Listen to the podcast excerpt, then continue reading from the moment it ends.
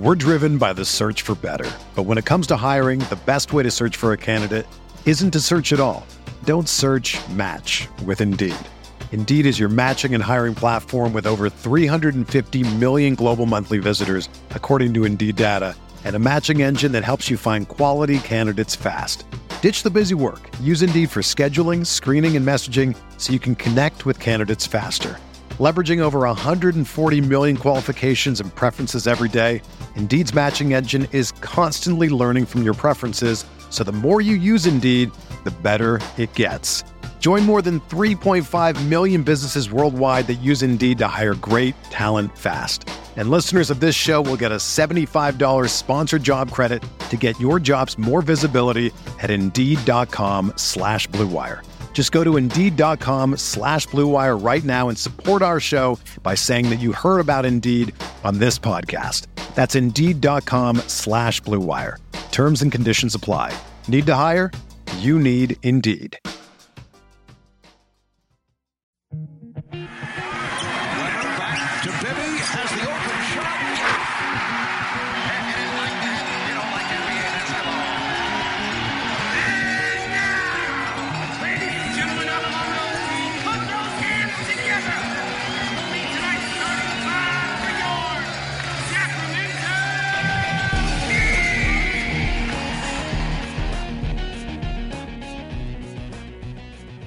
Welcome to the Kings Insider Podcast on NBC Sports California, brought to you by Wendy's. I am James Ham. Joining me is the great Jerry Reynolds. Jerry, what's going on? Well, not much, you know, just kind of uh, chilling a little bit, kind of looking forward to the draft. Obviously, uh, watching all these draft shows and and reading the blogs and different things, in the paper, and uh, you know, just pretty excited. Uh, you know, pretty exciting time. You know, there's no question. Kings uh, got to get it right. They got to get it right. And see, we just won't let you like try to sail off into the quietness. You, you've got to keep coming on and giving us, dropping knowledge on us. Um, you uh, you sat down for an interview with uh, the Bees, Joe Davidson, talking about the Pervis Ellison draft. Uh, Jerry, you're a guy who's done everything in a in a franchise. You've done, you know, clearly you've coached, you've been a GM, you've been every single person almost for the Sacramento Kings. How difficult is the draft process to sit there and look at these kids and and I guess how much has it changed from when you were doing this, you know, in 1985, 86 all the way to what you've seen in the last couple of years? Well, it, it really has changed dramatically because in the early days, I mean, as, as I mentioned to Joe, uh, you know, uh, teams, nobody much really scouted in Europe. You know, it was just basically American kids, and you were drafting kids after four years in college, and and not only that, you had uh, basically uh, Portsmouth, uh, uh, usually the Chicago pre-draft camp, and and either another, whether it's in Hawaii, Orlando, or or Phoenix, all the same thing, another camp to uh, look at basically just about all the top prospects, and usually all but two or three would be there. And uh, you know, so you had such a much better situation early on of evaluating players. Uh, now, teams didn't have the scouting staffs that they have now.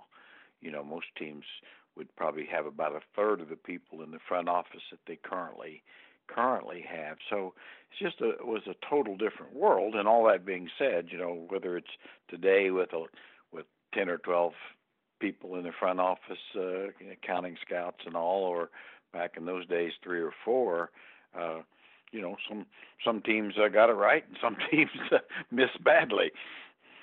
You know, uh, we we heard the story in that piece about Bill Russell. Uh, he had a thirty minute conversation on the phone with Pervis Ellison. Never met him in person beforehand. Uh, is that normal, or is that was that just normal? For, oh, that was abnormal even for that. uh, I mean, really, uh, I, and I think I don't know. I I, I think Bill really had uh, had spent more time talking to Pervis than that, but or I, I don't know totally. I, I don't, but I mean, we didn't bring him in, and uh, we didn't bring really anybody in to work out at that that particular time, which was very abnormal. I think uh, teams had even then were bringing guys in to not maybe work out as much as to meet and spend time with because there were so many different uh, combines and different things. So, uh, you know, Bill was a unique guy. I've always said I, I enjoyed working for him, but you know, his idea was I, I know the right guy. I don't need to be, you know, uh, you know, nobody else in the league knew who we would take. You know, which you know, when you're one, you can tell people it's not even nobody can do anything about it.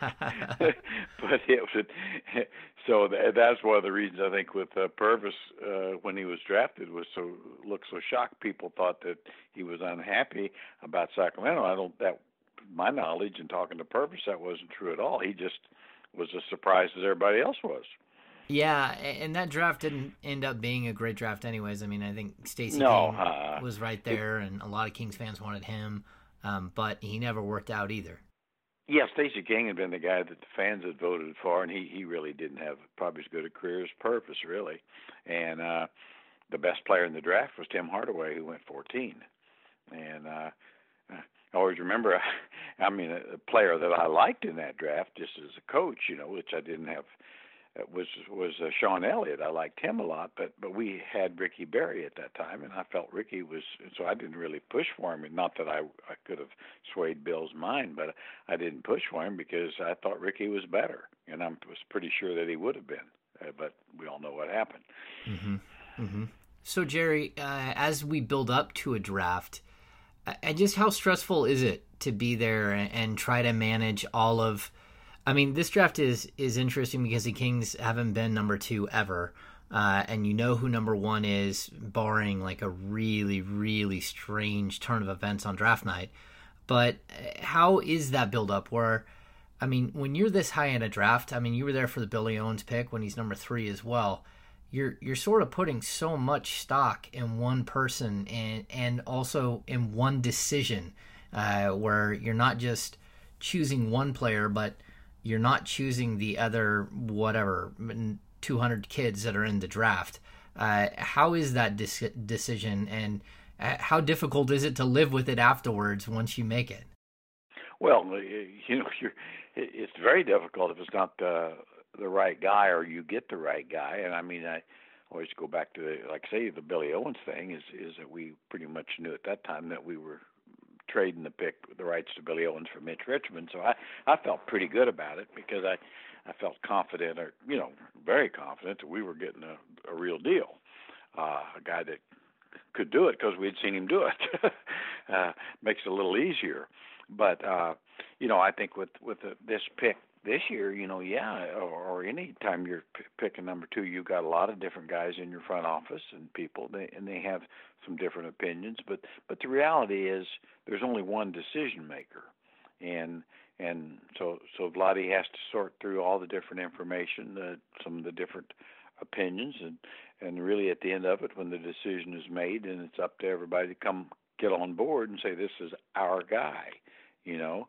Uh, when sometimes uh, it may not have been.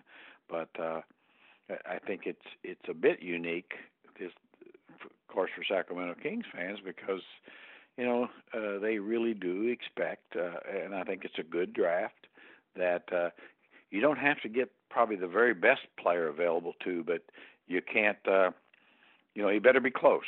you know, he, he better be close, and and I think everybody can would, would probably be okay with that as long as it's a player that really does you know is going to have a long career and a good career and and be able to play right away and and uh, and be an all star caliber type player. I I, I mean I, I think there'll always be people second guess and, and and almost always there's a a surprise guy that goes later in the draft that may be as good as or better than many of the top three or four. We we saw that last year, of course. Mm-hmm.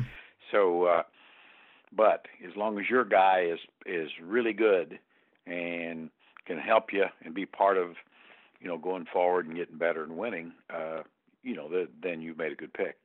You know, Jerry, you brought up uh, moving out of the pick. Uh, again, the Mitch Richmond move was was incredible. I know that's one of your moves, one of your patent moves, Jerry Reynolds' move. Um, but uh, how difficult is that, uh, especially in an era where you know contracts uh, you can get a guy and you can't get a guarantee or you might get a guarantee on how long he's going to be there Um, but you know, when you're drafting number two, and you chose in the top ten plenty of times with the Kings, there's a certain amount of I don't know if it's capital, it's political capital that you have with your fan base where you can sell them on look, we have the number two pick this year. Uh, you know, it sells tickets, it it does it, it builds excitement, um, but trading it, it that it adds an element that trading a pick you could miss out on the next great thing. How difficult is that decision of balancing doing a, a trade? I mean, of course, Mitch was a no brainer, but there are other opportunities where you guys could have made a deal. I remember hearing the Detlef Schrempf uh, possible trade that you could have pulled off and how that would have changed a franchise. Uh, but you know what I'm saying? How do you how do you yeah. manage those? Well, it, it I mean I I think that is the key. You know, you know it has to be a sure thing because as you said, and you're so right, uh, the pick itself means so much to the fans. So for you to trade the pick, it has to be for I think a player that they know and and want you know to, mm-hmm. to where it's really not not an issue in other words to trade you know say the rights to Billy Owens for uh, Hersey Hawkins or something who was a good player at that time just for instance which I always know he was uh, mentioned at that time uh well th- that wouldn't have been you know no fans wouldn't have bought that and he's a good player, but uh, he you just couldn't have got by with trading the number three pick for for that value. So mm-hmm. you know, it's like with his second pick. Sure, if if you could trade the second pick to Boston for Jayson Tatum, uh, I don't know why in the world any Kings fan would be unhappy with that. Uh, but I also don't think there's a chance in heck that uh, Boston would do that either because they've got a 15 year starter and and a young star so that'd be crazy to do it so you know so so the, there are guys that the you know i mean if if all of a sudden uh, golden state wanted to say decide that that they wanted to trade you Klay thompson and he'd resign here or something like that it'd be hard not to be pretty excited about that wouldn't it? No of course of course. You know the the the sure things and that I guess that's where I'd look at it. I mean, yeah, if you're going to trade that pick, it does have tremendous capital, not just as a potential player, but with fans and and drawing fans and excitement uh, for the team. So, so you have to do what you can to, you know, to bring in a a star or perceived star.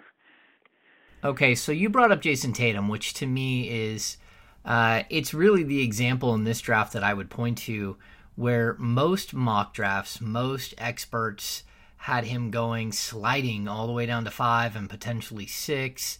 Uh, and then not only did Danny Ainge turn the one into Jayson Tatum, but he also added so much value as well as far as draft picks in the swap. Uh, and while Markelle Fultz, I think the the end uh, sort of you know how we rate him and how we judge him is still years from now, most likely.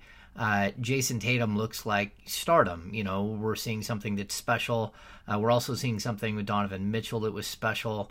Um, you know, so the draft is a crapshoot, right? How do you how do you look at it, and how much can you gamble at number two versus number four, and uh, how, you know, or or even number seven? It seems like number seven is a pick where you can kind of take whoever you want, and people aren't going to chastise you. But if if you don't take who people perceive as the right guy at number two, uh, you got to be pretty confident in it, right? Oh, you do. You absolutely do. And I mean, you know, it's like the year that uh, uh, Memphis took Hasheem Thabeet to. Oh God! You know, and there's James Harden, Tyreke Evans, Steph Curry, all those guys behind. You know, a total non-player. Uh, you know, I mean, there's a lot of uh, a lot of twos that weren't real good, but they but there was one that didn't play a lick. Yeah. and so so that's uh, that's just awful. Yeah, you you know, uh I mean I, I think the thing that that struck me with with Danny Ainge and and I certainly think honestly he is the very best general manager in the league and and what you know what he has shown is like the draft of Jaylen Brown the year before at three, which everybody said was way too high. Well, it wasn't, and as it's turned out, and Tatum uh, so as to, you know, in my opinion, Danny knows what he sees, and uh, and and I think there's a lot of guys that really don't, quite honestly. Uh, you know, you can get all caught up in numbers and and and whatever's, but uh, you know, I mean, to me, Danny's a guy who probably saw Jayson Tatum. And I, I don't know if he knew he'd be as good as he was, but he knew that in his mind that he was better than Markelle Fultz. That's what he knew. Now, and so far that would appear to be right on. And so he was by knowing that and having that knowledge, at least uh, he was confident of, uh, he could make a heck of a deal to go with it. And that so that's that's really uh, to make trades in the draft. You you better know what you know. All right, you are listening to the Kings Insider Podcast on NBC Sports California, brought to you by Wendy's. Get a taste of the Southwest with Wendy's new Southwest Avocado Chicken Sandwich and Southwest Avocado Chicken Salad. Bold Southwest flavors topped with cool, creamy avocado, but they're only available for limited time at participating Wendy's. Also, uh, we're going to get to our boating and waterway sponsorship because uh, we love boat safety. I want you to get out there and be safe. I can't wait to spend some quality time with my son fishing this year, teaching him about casting, how to choose baits, set the hook, and how to be safe on the water by always wearing a life jacket. Save the ones you love. A message from California State Parks Division of Boating and Waterways. You got to know what you know, which is a great line because it brings us to this year's draft. Uh, and I, I think knowing what you know might be the most difficult thing to look at during this year's draft because – I think we can all look at Marvin Bagley and say, okay, I think I know what I know with Marvin Bagley as far as what he's going to do on the offensive end. He's probably for his career going to be a double double guy. He's a guy who, who, has incredible rebounding skills. He finishes strong in the paint. Uh, he can do a lot of things. I think you look at Duke, uh, Luka Doncic. I think you know what you know. I think you know that uh, he can be a really good NBA player. You're not sure that he can be great, but he's going to be a guy who's a 10, 15 year starter for your team and probably an all star or slightly below all star level player for that entire time. Uh, and then you've got Michael Porter Jr., which the Kings are looking at as well. And you don't know anything. You know that he was a great scorer in high school. He is a, a great rebounder in high school, uh, active. He's got incredible size, but you don't know what you know because of the back. And so, how do you how do you weigh those things when you're getting this close to a draft? Well, that that's a great question, and that is a, the several million dollar question because, you know, if if you think of Michael Porter Jr. as the most gifted guy and the best chance for stardom, and you're sure, you know, as sure as you can be with whatever doctor support you get, several doctor support uh, you can get, uh, I think he he becomes a, a a guy you could take because he if that but. There Yeah. is that but. You can't uh, with the second pick i don't know that you can risk that uh, without any without a lot of doctors being willing to go on the line and say look this this is uh it's a safe pick. I mean guys can get hurt uh, in a car wreck. You know it would have nothing to do with basketball or a different kind of injury but his back is not going to be a problem uh, but so you would need that and you know with Doncic or or Bagley. I mean, yeah, there's there's uh, things that you may or may not like. Uh, I mean, I I feel like with, with probably with Vlade and Peja, you probably got the two best guys in the world to evaluate European talent because not just their own background, but the people they know and people that trust them over there, and and their experiences. So for them to take him, it would make me feel very comfortable. Uh, to, for them to pass him, I would have to almost be, say the same thing. You know, I I like what I see in the kid myself, what little I've seen, but uh, I I think uh, so. There's that now. You know, with Bagley, a different set of circumstances. You know, you you he played in a terrific league, maybe the best college league, high school major star, uh, got size, length, athleticism, put up numbers at Duke, you know, and guys that do that usually do pretty well. Uh, but uh, but is he going to continue to get better? Is he going to learn have the motor to play the defensive end better than he currently does? Those those kinds of things are questions that haven't been answered yet. So, uh, and you know, there's bottom line is there's uh, there's no uh, no sure ways to go for sure. I mean, I I'm probably like most of the fans. I've got a player I kind of kind of like better than most. Just what little I know, I I, I like I like Doncic. I, I think I don't know that he can be a superstar, but I like guys that are really skilled, mm-hmm. and uh, and he is really skilled and seems competitive and got nice size. He's not uh, going to shrink. Uh, he's young. He should get better if he works hard. And his shooting is not good enough right now, but it's he's not a look looks like a decent stroke. But just time and effort and work uh, should should uh, should improve his shooting. And his shooting gets better. We've talked about. I mean, it makes you quicker. Uh, I've always said, you know, go back to the old Larry Bird statement he used. Go ahead to ask, you know, talking about quickness, and he said, uh, people talk about my quickness, but I'm plenty quick because I'm the best shooter in the world. They got to really get up on me, and uh, and and, and it's a great point. you know, it, it's like Bogi. As good as he shoots the ball, I mean, uh, he's able to get places on the floor because people really have to get get up into him because of his shooting ability, and is able to to move the ball much easier. So so some some things don't worry me as much as as others, uh, but but there are the buts, and uh, gosh, I, I just I'm just praying for the guys to to make the right pick. That's right. Now you bring up Larry Bird. You're a, Larry Bird aficionado. You know Larry from childhood. Um, you know you guys are both from the same city. Uh, Luka Doncic has drawn a few comparisons. Do you do you think that's that's fair and what little you've seen of Doncic, uh, like in film or you know watching a game here or there, uh, have you seen enough to say, okay, I can get a little bit. It's it's got to be like the basketball IQ is on such a different level than most players, which I think is something that was probably Larry's number one asset outside of his ability to shoot the ball. Yeah, he, you know one thing. Yeah, Luka has has some of Larry's really passing instincts, and uh, you know, I think that some what has been forgotten in Larry's career. You know, he was just at six nine and a half. You know, passing skills of of, of magic, really. Uh, the greatest small forward passer, probably to date, still. But uh, he, you know, but Luka has a, has those instincts for passing, uh, really, and you can't teach that. Those are just like say basketball IQ. I, you know, it, you can teach people to shoot. You can help improve their dribbling, things like that. But those instincts are, are special, and he, he has a lot of that. And uh, I think it's what little, and I haven't seen him near as much as a lot of people, but but he makes some plays that you think, oh, okay, you know. And he leg speed is good, not great, but he runs the floor.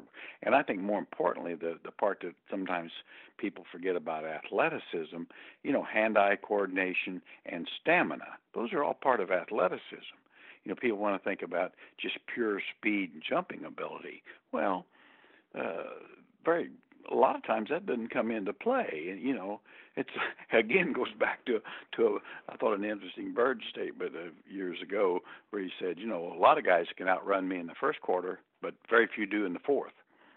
And uh, and I think that's very important.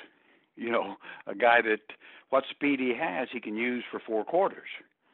You know, the guy that can that can uh, you know be a blaster for 15 minutes, uh, who cares?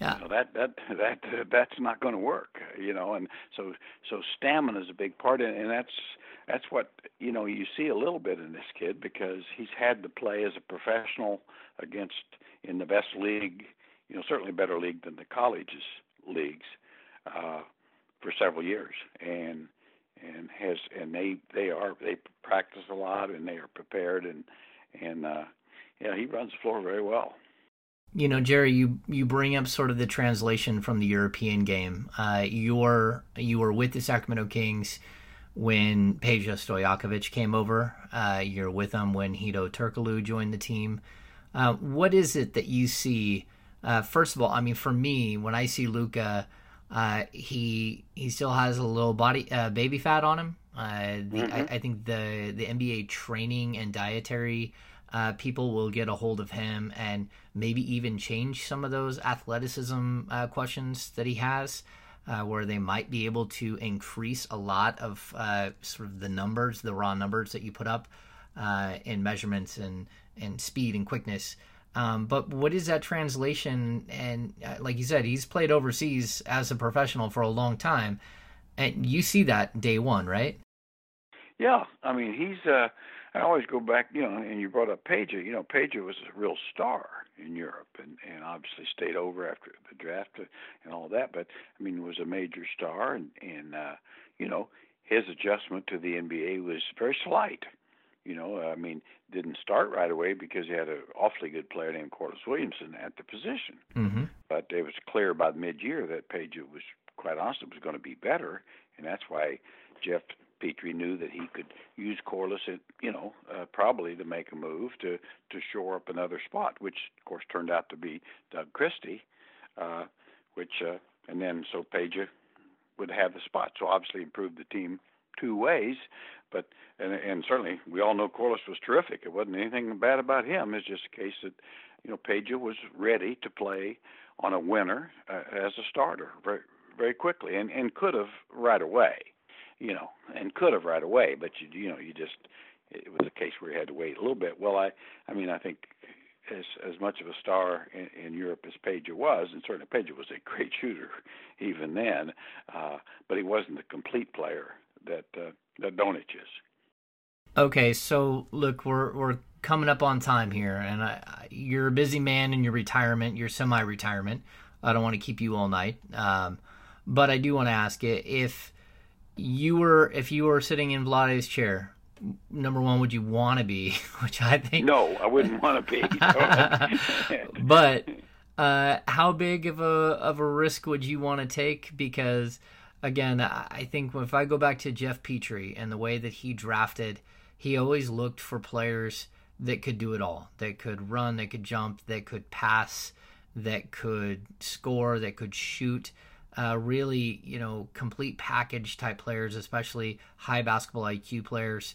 Um, is there one of these guys uh, that you just you think that man, I, I just wouldn't pass up on him, and I would have to take him at number two?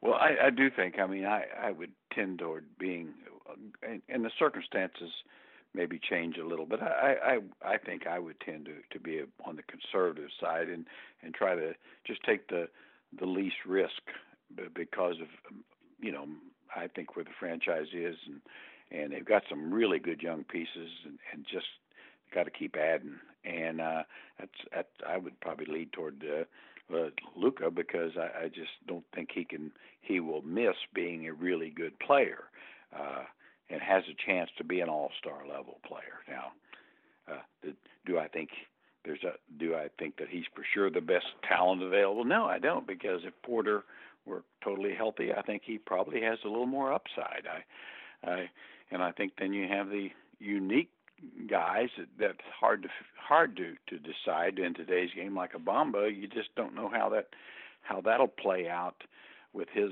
athleticism and length as a rim protector and and and all in, in this perimeter game. So, but uh, yeah, I just uh, it'd be tough to gamble too much. I think for me.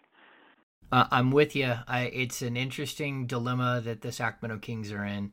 Uh, Jerry, thanks so much for joining me, uh, stealing some time from you during your summer summer months.